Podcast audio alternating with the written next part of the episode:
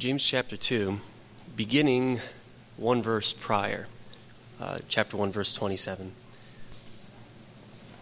Pure and undefiled religion in the sight of our God and Father is this to visit orphans and widows in their distress, and to keep oneself unstained by the world. My brethren, do not hold your faith in our glorious Lord Jesus Christ with an attitude of personal favoritism. For if a man comes into your assembly with a gold ring and dressed in fine clothes, and there also comes in a poor man in dirty clothes, and you pay special attention to the one who is wearing the fine clothes, and say, You sit here in a good place, and you say to the poor man, You stand over there, or sit down by my footstool, have you not made distinctions among yourselves and become judges with, with evil motives? Listen, my beloved brethren.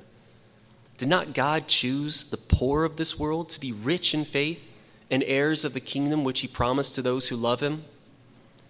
But you have dishonored the poor man. Is it not the rich who oppress you and personally drag you into court? Do they not blaspheme the fair name by which you have been called? If, however, you are fulfilling the royal law according to the scripture, you shall love your neighbor as yourself, you are doing well. But if you show partiality, you're committing sin and are convicted by the law as transgressors. For whoever keeps the whole law and yet stumbles in one point, he's become guilty of all. For he who said, Do not commit adultery, also said, Do not commit murder. Now, if you do not commit adultery, but do commit murder, you have become a transgressor of the law. So speak and so act as those who are to be judged by the law of liberty. For judgment will be merciless to the one who has shown no mercy. Mercy triumphs over judgment. What use is it, my brethren, if someone says he has faith, but he has no works? Can that faith save him? If a brother or sister is without clothing and in need of daily food, and one of you says to him, Go in peace, be warm and be filled, and yet you do not give, him what, give them what is necessary for their body, what use is that? Even so, faith, if it has no works, is dead, being by itself. But someone may well say, You have faith, and I have works. Show me your faith without the works, and I will show you my faith by my works. You believe that God is one. You do well. The demons also believe and shudder. But are you willing to recognize, you foolish fellow, that faith without works is useless? Was not Abraham our father justified by works when he offered up Isaac his son on the altar? You see that faith was working with his works, and as a result of the works, faith was perfected. And the scripture was fulfilled, which said, And Abraham believed God, and it was reckoned to him as righteousness, and he was called the friend of God. You see that a man is justified by works and not by faith alone. In the same way, was not Rahab the harlot also justified by works when she received the messengers and sent them out by another way? For just as the body without the spirit is dead, so also, so also faith without works is dead. You may be seated.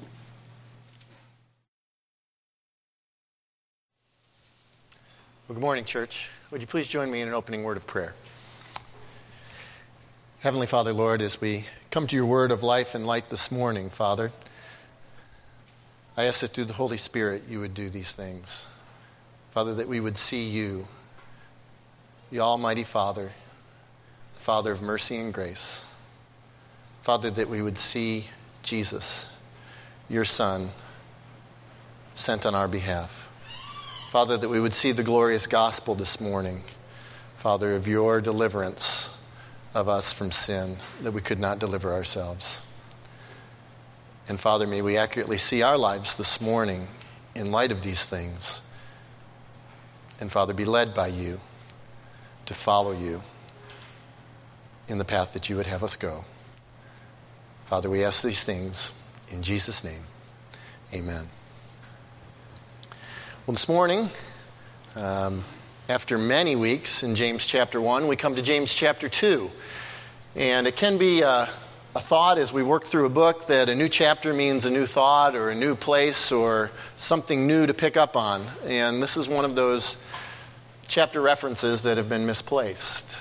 Um, they aren't inspired in the text because uh, chapter 2 is definitely a continuation of chapter 1.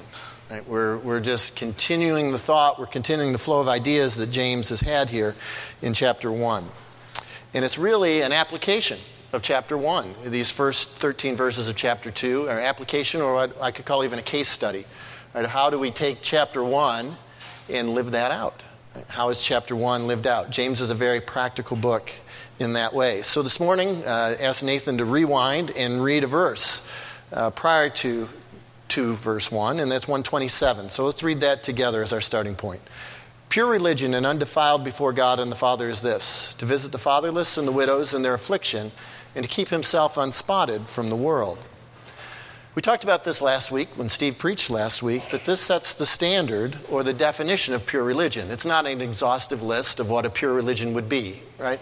Our, our walk as Christians isn't just simply caring for widows and orphans and keeping ourselves unspotted from the world. These were making references to bigger concepts. So, really, to put it within the context, and as we talked last week, that pure religion is this it's seeking to serve others and to live an ungodly life unspotted from the world a pure exercise of religion is seeking to serve others and to keep ourselves unspotted from the world. Now, this week as I was studying, I came across religion is a very interesting word. It's a compound um, coming from Latin. Uh, it's re put together with legio. Re and legio come together. Re means again, right? Redo, right? Recall, you know, that we're familiar with. That prefix re means again. Legio means to bond together. So, as we look at the definition of religion, what it does is it bonds together again belief and action. That's what religion is. Now, there's pure religion and there's impure religion, exercises of religion. But religion is a bonding together of beliefs and actions. So, in this context here in James, pure religion is right, and it's a needed outward living of our faith. It's a right and needed expression of our faith in God. Verses 1 through 13 then are a practical application of a pure religion for a church and its members. So he's speaking to a church, he's written a letter to the church, and he's giving them an idea of how to practice this pure religion within the church, but also speaking to the individual members of that church. Note the starting point for these practical actions that he's going to talk about. He's giving us this case study of pure religion worked out, of how to have actions that are consistent with a faith rooted in the gospel. But where's his starting point? Now, in verse 1, he says, My brethren, have not the faith of the Lord Jesus Christ, the Lord of glory. As we start the sermon this morning, I want to draw everyone's attention there. Our starting point for action, our starting point for anything in our Christian life is Christ. That's our starting point. We look at Christ. In Him, we see the gospel lived out. Then we make correct personal application of moral choices and moral actions. See, we get off track when we get these things out of order. When our priority becomes on ourselves determining on what's moral and right, and then trying to take those actions to Christ to earn His favor, we're out of order. That's a backwards. We get off track when we attempt to work our way towards Christ. And that's going to be very important as we go through the book of James here, and we have got this interplay of faith and works that keeps coming up in the book. Let's keep the priority in mind. Faith and our gaze on Jesus Christ comes first. Works flow out of that. Okay? Faith and our focus on Jesus Christ comes first, and then works are going to flow out of that. So, church, in all things, we need to start rooted and grounded in Christ and then act right? and then determine our actions, and then determine the direction that we're going to go from that. So, building on this sure base of Christ, as we look at these 13 verses in chapter 2, they're going to show us how to have sound faith and works bound together in dealing with a sin issue. Now, there's a sin issue that James is writing about that was present in the church at that time. I would say it's a sin issue that's present in the church of this day as well. So, this is very pertinent teaching as well. But again, as we go through this and we look at the practical application, hold on to the theme that in all things we start from Christ and then we act. So these 13 vi- verses, really, in essence, a summary statement of them would be purity of religion is revealed as we face the sin of partiality. To look just at the text and the context here in James, the point James is making is the purity of our religion is revealed as we face the sin of partiality. Don't miss, though, the broader application here. James is focusing on partiality. We could substitute other sins in the place of partiality. So, what James is also teaching here is the purity of our religion, right? The, the genuineness of it, the sincerity of it is revealed as we face sins in our lives. So, that's going to be our overarching look. And how does James walk us through this? In three sections. First, he identifies the pressing problem and its roots in verses 1 through 4 the pressing problem in the church and its roots. Then he gives us God's perspective on the problem. How does God view this sin, this problem going on in the church? And then finally, he encourages us to have the proper response in light of God's view of the problem. Okay? So we're going to look at the problem, we look at God's perspective on the problem, and then God's encouragement. How do we handle, how to react to the problem? So let's turn to James 2, beginning again in verse 1, reading down to verse 4. My brethren, have not the faith of our Lord Jesus Christ, the Lord of glory, with respect of persons. For if there come into your assembly a man with a gold ring and goodly apparel, and there come in also a poor man in vile raiment, and you have respect to him that wears the gay clothing, and say unto him, Sit thou here in the good place, and say to the poor, Stand thou there, or sit under my footstool. Are you not then partial in yourselves and become judges of evil thoughts? The NASB puts verse 1 is My brethren, do not hold your faith in our glorious Lord Jesus Christ with an attitude of personal favoritism. Okay? Do not hold your faith in our glorious Lord Jesus Christ with an attitude of personal favoritism. So, James is shining the spotlight right here on favoritism in the church. The practice of treating people differently based on appearance, status, or some standing that they have in the world. Okay, so, favoritism, partiality, there's a couple different things depending on the translation you're using this morning. But it's speaking of treating people differently based on some kind of external, some kind of standing they have within society. And James is warning against that. He directly addresses the issue at the root concerns, because then your profession of faith and your actions are not bound together. He's saying if you profess faith in the glorious Lord Jesus Christ, you cannot hold an attitude of personal favoritism. They aren't conducive, they aren't religion, they aren't bound together. Right? You've disconnected. You've disconnected in some way. Why, is, why the concern? Well, the first concern is that Christians who show personal favoritism distort and misrepresent, misrepresent Christ and his gospel. That's right here in verse 1 for us to see. He said, Do not hold your faith in our glorious Lord Jesus Christ with an attitude of personal favoritism. James reminds us the example of Christ, who had all the riches and glory at his disposal. He had beyond what we can imagine, yet he chose to came here, to come here for a time and humbly serve. He had nowhere to lay his head while he walked here, right? Foxes have dens, but the Son of Man has nowhere to lay his head. And then he gave his life. He died to save sinful men, men that weren't even outwardly on board with him and following him. So, the heart of what Christ shows in his life and the heart of the gospel is giving, right? Christ gave. Right? If we put one word on that, he gave. Favoritism is just the opposite. Favoritism is about getting. The spirit of favoritism is we would look at a person for what we can get from them and not how we could serve them. It's the polar opposite of Christ, it's the polar opposite of the gospel message. And that's why James brings it to the forefront in the attention here. Because the warning is that if Christians go about showing partiality, we're not living out the gospel. We're not, we don't, we haven't made that link between what our faith truly is and what our actions are. We're not practicing pure religion at that point. when we're showing partiality. We're showing a distorted gospel, right? That we give and we serve so we can get something in return. And that's not where God was headed. God's love is a love without regard for what he can get in return. What, what could Christ get from any of us? He had everything, he had all the riches and glory. There, there's nothing we have to give him. So, one problem is that partiality distorts the gospel message that we're here to proclaim. We are here to proclaim that message. So, when we get off track and we separate our actions from true faith, we're proclaiming a false gospel. We're giving a false impression of our God and Lord Jesus Christ.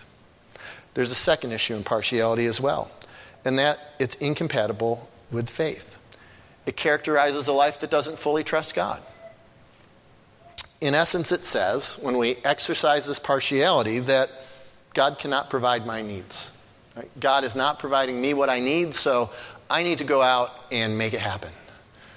Right? I need to adopt the world's methods, the world's view of things. I need to cater to someone to get then what I need. And not being content for God to be the channel for providing us. So when we scheme and manipulate to try to get finances, power, influence, popularity, we're in essence saying, God, we're not content with the deal that you've given us. Right? I, I need to get in here and I need to help you out a little bit, God. You, have not quite given me what I need. Years ago, um, I came across some teaching out of the book of Proverbs. It's very helpful in this area. Proverbs gives us lots of wisdom. Please turn with me to Proverbs. Proverb 30, we're going to look at verses 8 and 9. Proverb 38 and 9. And please turn there. I'd like to look at that together this morning because I think it speaks directly to this attitude of God's provision and a contentment with God's provision. Proverb 30, verse 8 says, Remove far from me vanity and lies. Give me neither poverty nor riches. Feed me with the food convenient for me, lest I be full and deny thee, and say, Who is the Lord? Or lest I be poor and steal and take the name of God in vain. I think that speaks pretty directly to God's attitudes about providing material worldly goods to us and the attitude we should have towards it is a trust in God that He knows what resources we need. He knows what an excess would be to us that would cause us to become self sufficient and not be dependent on God. He knows what scarcity would be that would cause us to steal or take the name of God in vain, to do something against the Lord to try to maneuver ourselves into a better position. We can lay these things completely in God's hand, in His control, because He knows, right? Your Heavenly Father knows the things that you have need of. So, this is a great verse to counter that idea of a dissatisfaction with our lot and the temptation to try to improve it through favoritism and through kind of buttering up or going towards somebody. Because when we have favoritism, it essentially shouts to those around us that God is not sufficient. Right? He is not able to provide for us. We're not content with his provision, and we need to help him out by forming our own plans and schemes. Favoritism seeks personal gain and shows a lack of trust in God's provision. There's a third issue with favoritism, and it's brought out in verse 4. So back over to James 2 verse 4, and I'm going to read this one from the Amplified. It says, Are you not discriminating among your own and becoming critics and judges with wrong motives? Okay, so verse 4 brings out this third aspect of the issue that God would have with partiality. Because we become discriminating upon our own and we're critics and judges with wrong motives. We have a wrong view of people. We begin to look at them and their station in life in terms of material goods as a reflection of their value spiritually, or how good a Christian they are, or how closely they're walking with the Lord.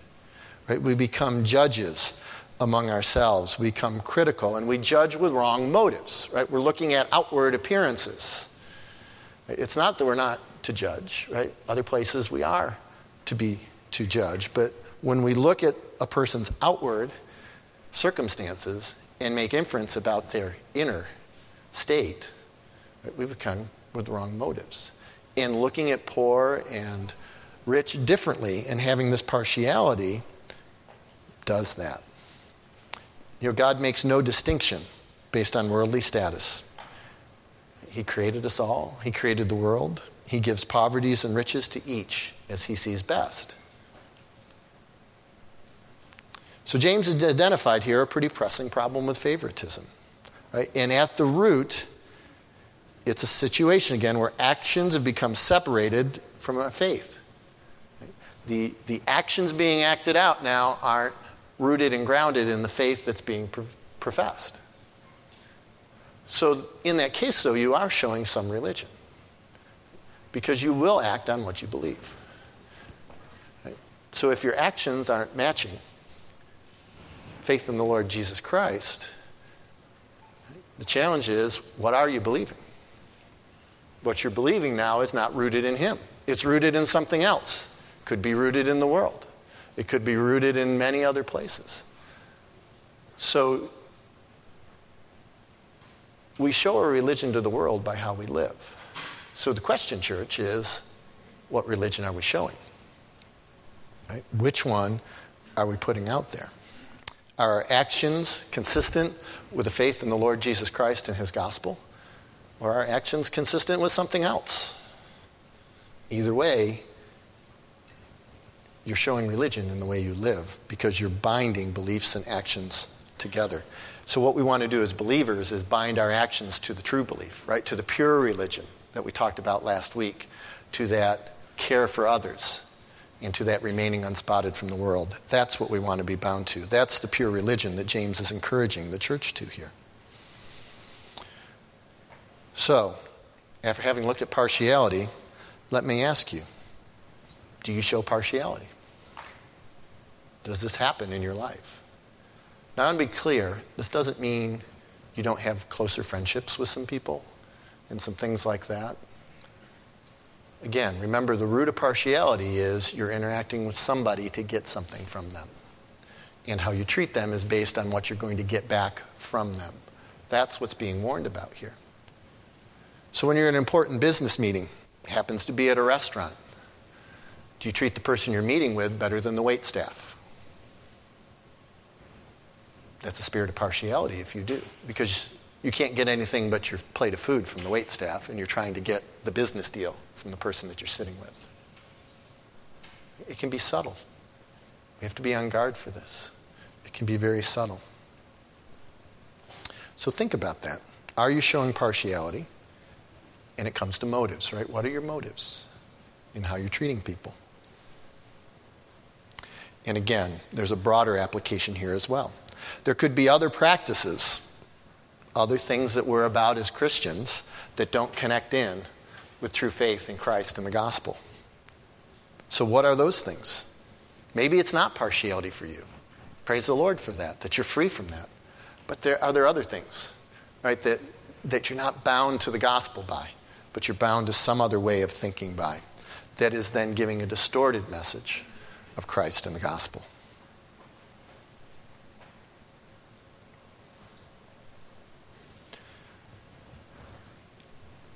So James has identified the problem here. The problem he's addressing directly is favoritism. Now we need God's mind on the matter.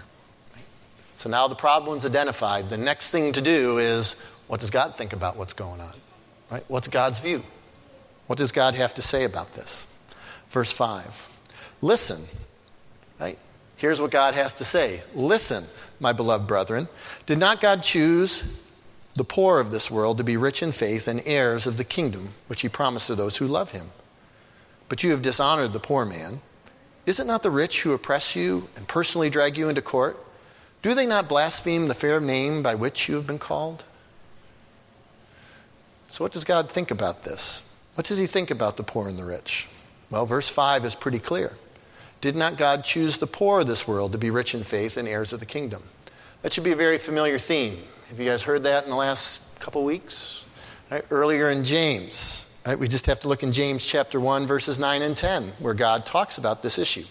And we'll see this, excuse me, in the book of James, is he doesn't always write completely literally. Right? He'll bring up an idea here, he'll write some more context, he'll bring it back in the new context. So we're going to see some of these threads all throughout the book.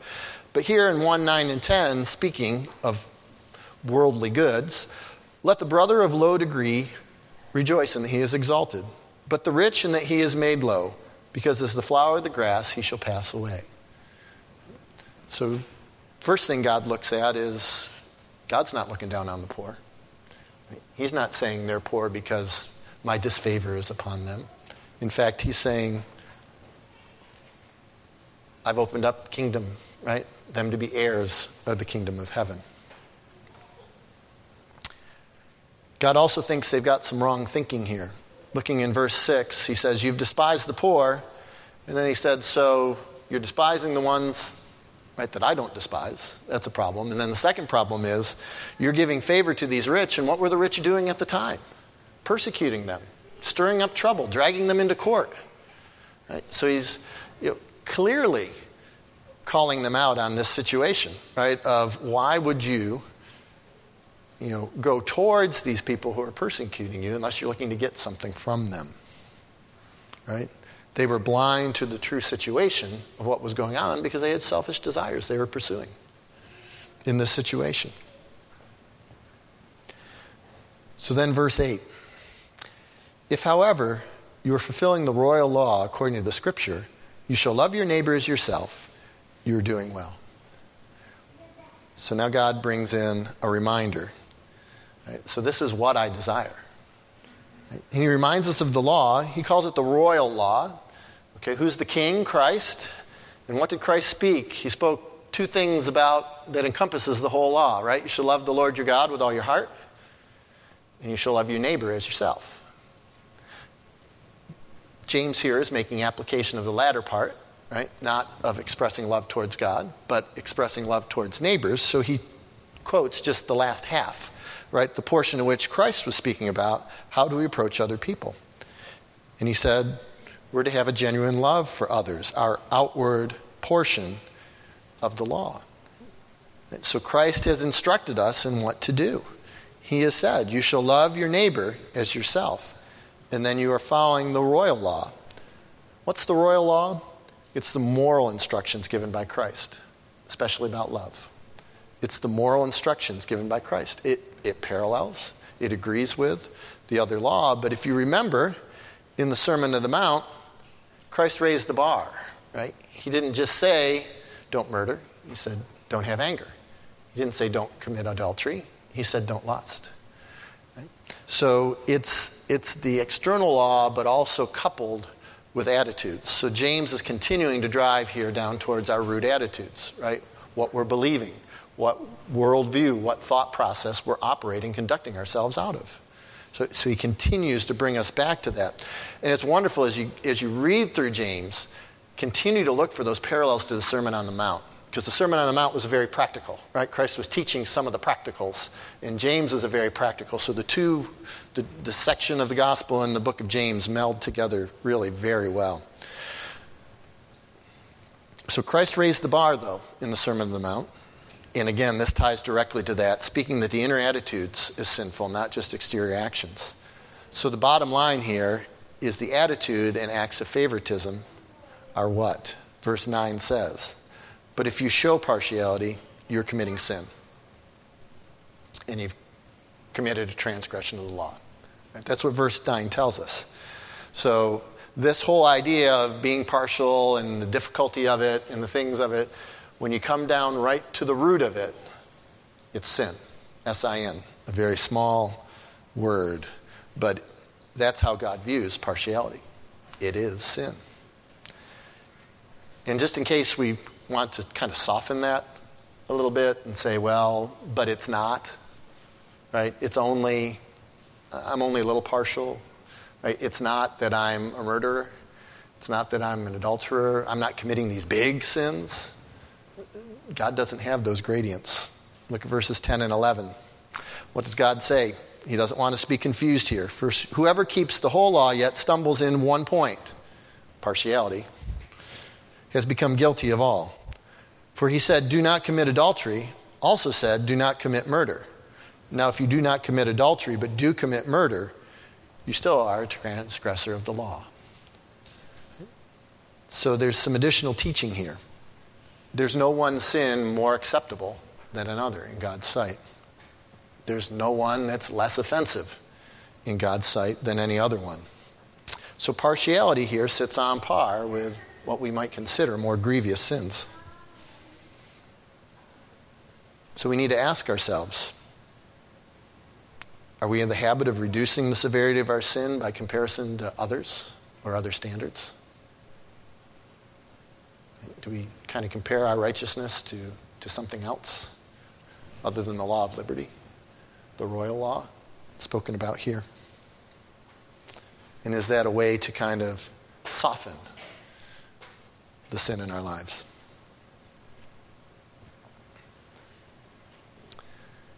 God hates sin because sin distorts things.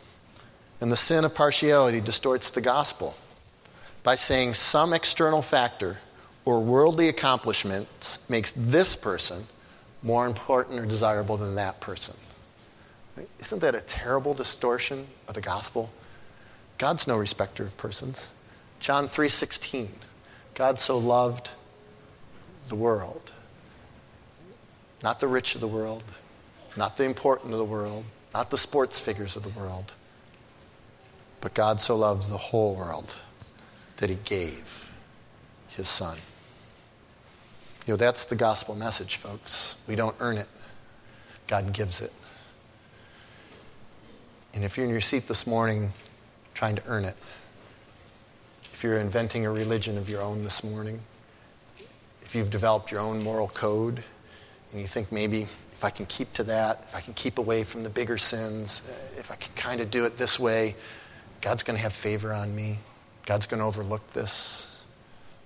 I plead with you this morning don't stay there. Christ is our starting point. That's the gospel message is you aren't worthy. You won't make yourself worthy. You cannot be worthy in and among your own efforts. But Christ is worthy. God is gracious and merciful, as we're going to see as we finish out this chapter. And it's His grace and mercy that calls you to Him. Accept Him on that standing and that standing alone.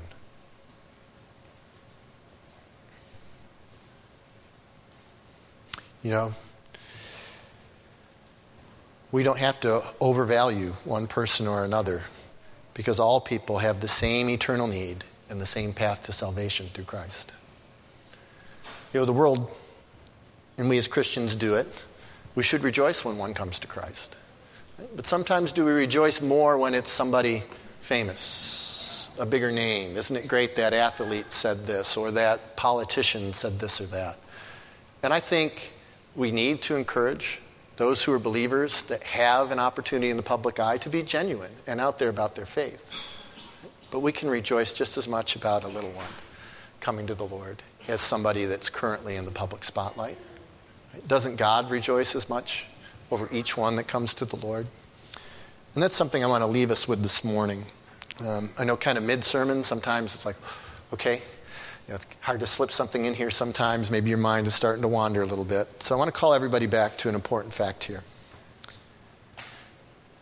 Church, each one of you sitting here this morning are of equal value to Christ as everybody else in this room. There is no one person in this room that's more important to Jesus Christ than anyone else. Based on, not based on your age, not based on your standing, not based on your height, not based on your gender, not based on anything. You are all of equal worth to our Lord Jesus Christ. He came and gave his life for each of you. And that is the path to eternity with him for each of you. He is not a respecter of persons. Let's not be a respecter of persons ourselves.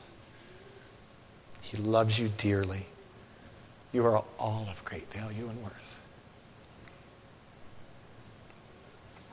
So do not allow someone or something else to determine your value or worth.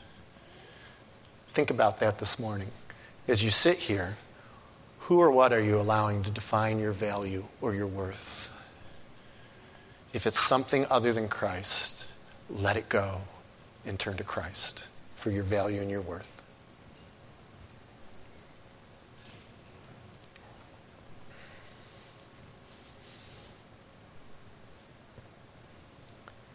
In the remaining two verses here in the chapter, God's going to give the proper response to this sin of partiality. And the proper response, in essence, returns to pure religion that ties our actions back to faith in Jesus Christ. Right? So God's going to put the pieces back together here. James is going to tell them how to bring the pieces back together to have pure religion, right? To take this gospel in the person of Christ that they believe in and have their actions line up with it. It's a simple one word solution. At least the word's simple. Right? When there's sin, what's the solution? Repent. Right? Nothing new here from the text this morning. Right? The solution, the proper response to sin is repent. But let's think about repentance a little bit and let's see the type of repentance that James is pointing at. Repentance involves kind of four steps. We could look at it that way. We confess our sin before God, we ask His forgiveness, we turn our back on the sin and actually head the other way. What I want to encourage you is to confess before God and the act for forgiveness happens. Right? Don't stop there, though. It's not just a matter of going before God and asking His forgiveness. Father, I'm sorry I sinned. I, I did it again. I did it again. I did it again. It's a turning your back on the sin and actively heading away from it, where the victory comes, where the solution comes. You know how foolish it is to sit there to confess something and then the next day stand and, and look at the thing that caused you to sin and say, Boy, that's really tempting. But I confessed, uh, I repented of that. I'm, but it's really tempting. It, it's right there in front. It, boy, it's really tempting. But God will give me the strength to, to not be tempted by this, right? I've confessed it. God gives grace, right? He gives grace. I, I won't do that again. I mean, confession and repentance is important. But how better, instead, to keep looking at it, is to turn and look another way and look towards Christ. Right? Not even look at it anymore. That's the grace that God gives. God gives us the grace to turn away from the world and turn towards Christ. That's repentance. It's not hanging around close to it.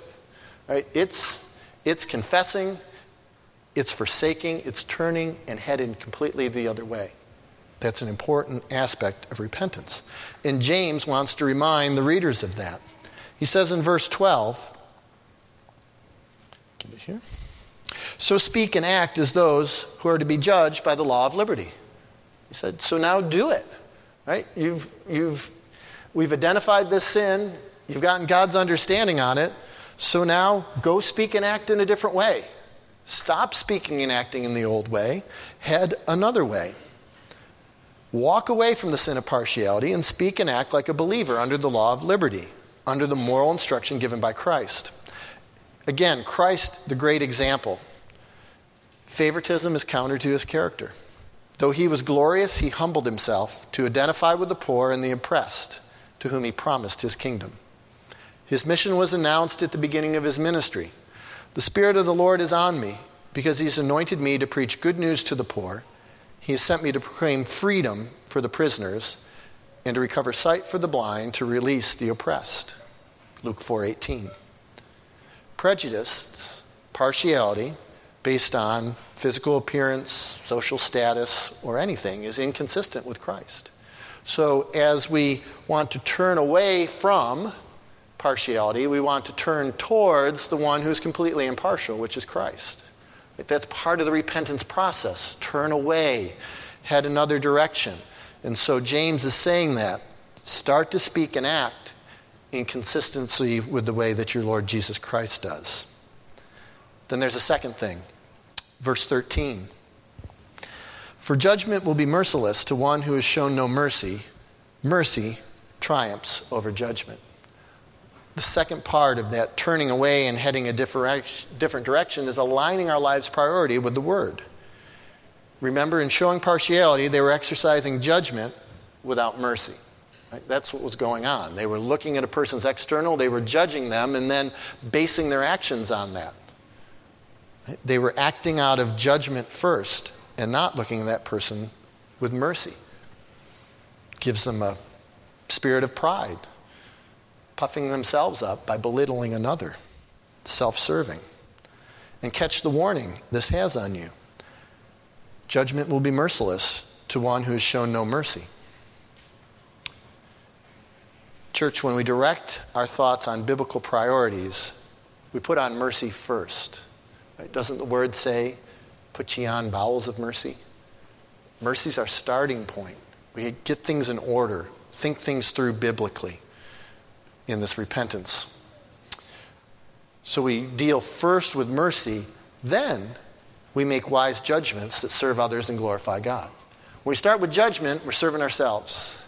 When we start with mercy, our judgment then is for the service of others, for their betterment, not for our self betterment. Now, this is not a suggestion here that our expressions of mercies somehow obligates God to show us mercy. Right? This isn't a, this isn't a give to get. It's not that since we're merciful now, God will be merciful to us. Guess what? He was merciful to us way before we ever thought of extending mercy to anyone else. Right? Let's get that in the proper order. It's when we aren't merciful, then we've forgotten the depth of our own need for mercy and therefore refuse to extend it to others. When we are not merciful, we reveal that we fail to realize how much we've been forgiven. But when we treat people with mercy as our starting point, we accurately portray the gospel message in practical actions for the glory of God. So, church, as you interact with those around you, is mercy your starting point? Is that the frame of reference that you begin to operate from? We want to operate from Christ. Right? That's one of the other themes that kind of weave throughout here. Not only is partiality bad, but we've got the theme of clinging to Christ and using Him to set our direction and our course. He was merciful first. Right? Will we be merciful first and foremost? Is mercy your starting point in dealing with people?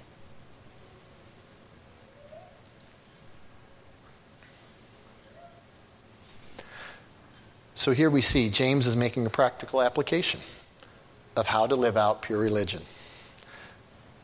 How to live out faith that is rooted firmly and fixed in Christ. How to have actions right, that reflect that, that are pure, right, that place others first, that look to serve them, that actions that seek to keep us unspotted and untainted from the world. They are actions then that accurately portray the gospel in Christ to the world around us that's watching. Our lives are then preaching the gospel when we live and conduct ourselves in this way. Acts of mercy are the right and necessary expressions of the content of the gospel. So, pure religion is what?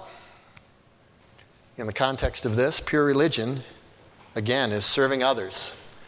It's being merciful to all, the poor and the rich in pure religion is staying unspotted from the world, not adapting their view of partiality and giving in order to get. Pure religion, serving others, and staying unspotted from the world. And remember religion. Re again, legio, bound together. Religion binds together faith and actions. And we want to bind to the true faith, to faith in the Lord Jesus Christ and his gospels, and have those actions be the ones that we're living out. So, pure religion, our religion, is tested when we face the sin of partiality. The genuineness of our religion, the sincerity of it, is tested when we face the temptation to be partial. But also remember, the bigger context is this also serves as a model and outline for other sins that need to be addressed in our lives. And what were the three steps James walked us through? Identifying the problem and its roots. Right? First, we need to be aware that there's a problem. The second is to see the problem from God's perspective, right? View it for what it actually is. See it from God's perspective. And then the third is take action. Act. Repent. And is in that repentance, change and head off in a completely new direction church, this morning, I want you to live in the joy of God's mercy to you that triumphs over judgment. Look at that in verse 13. Talking of God, he, is, he said, His mercy rejoices against judgment, or mercy triumphs over judgment.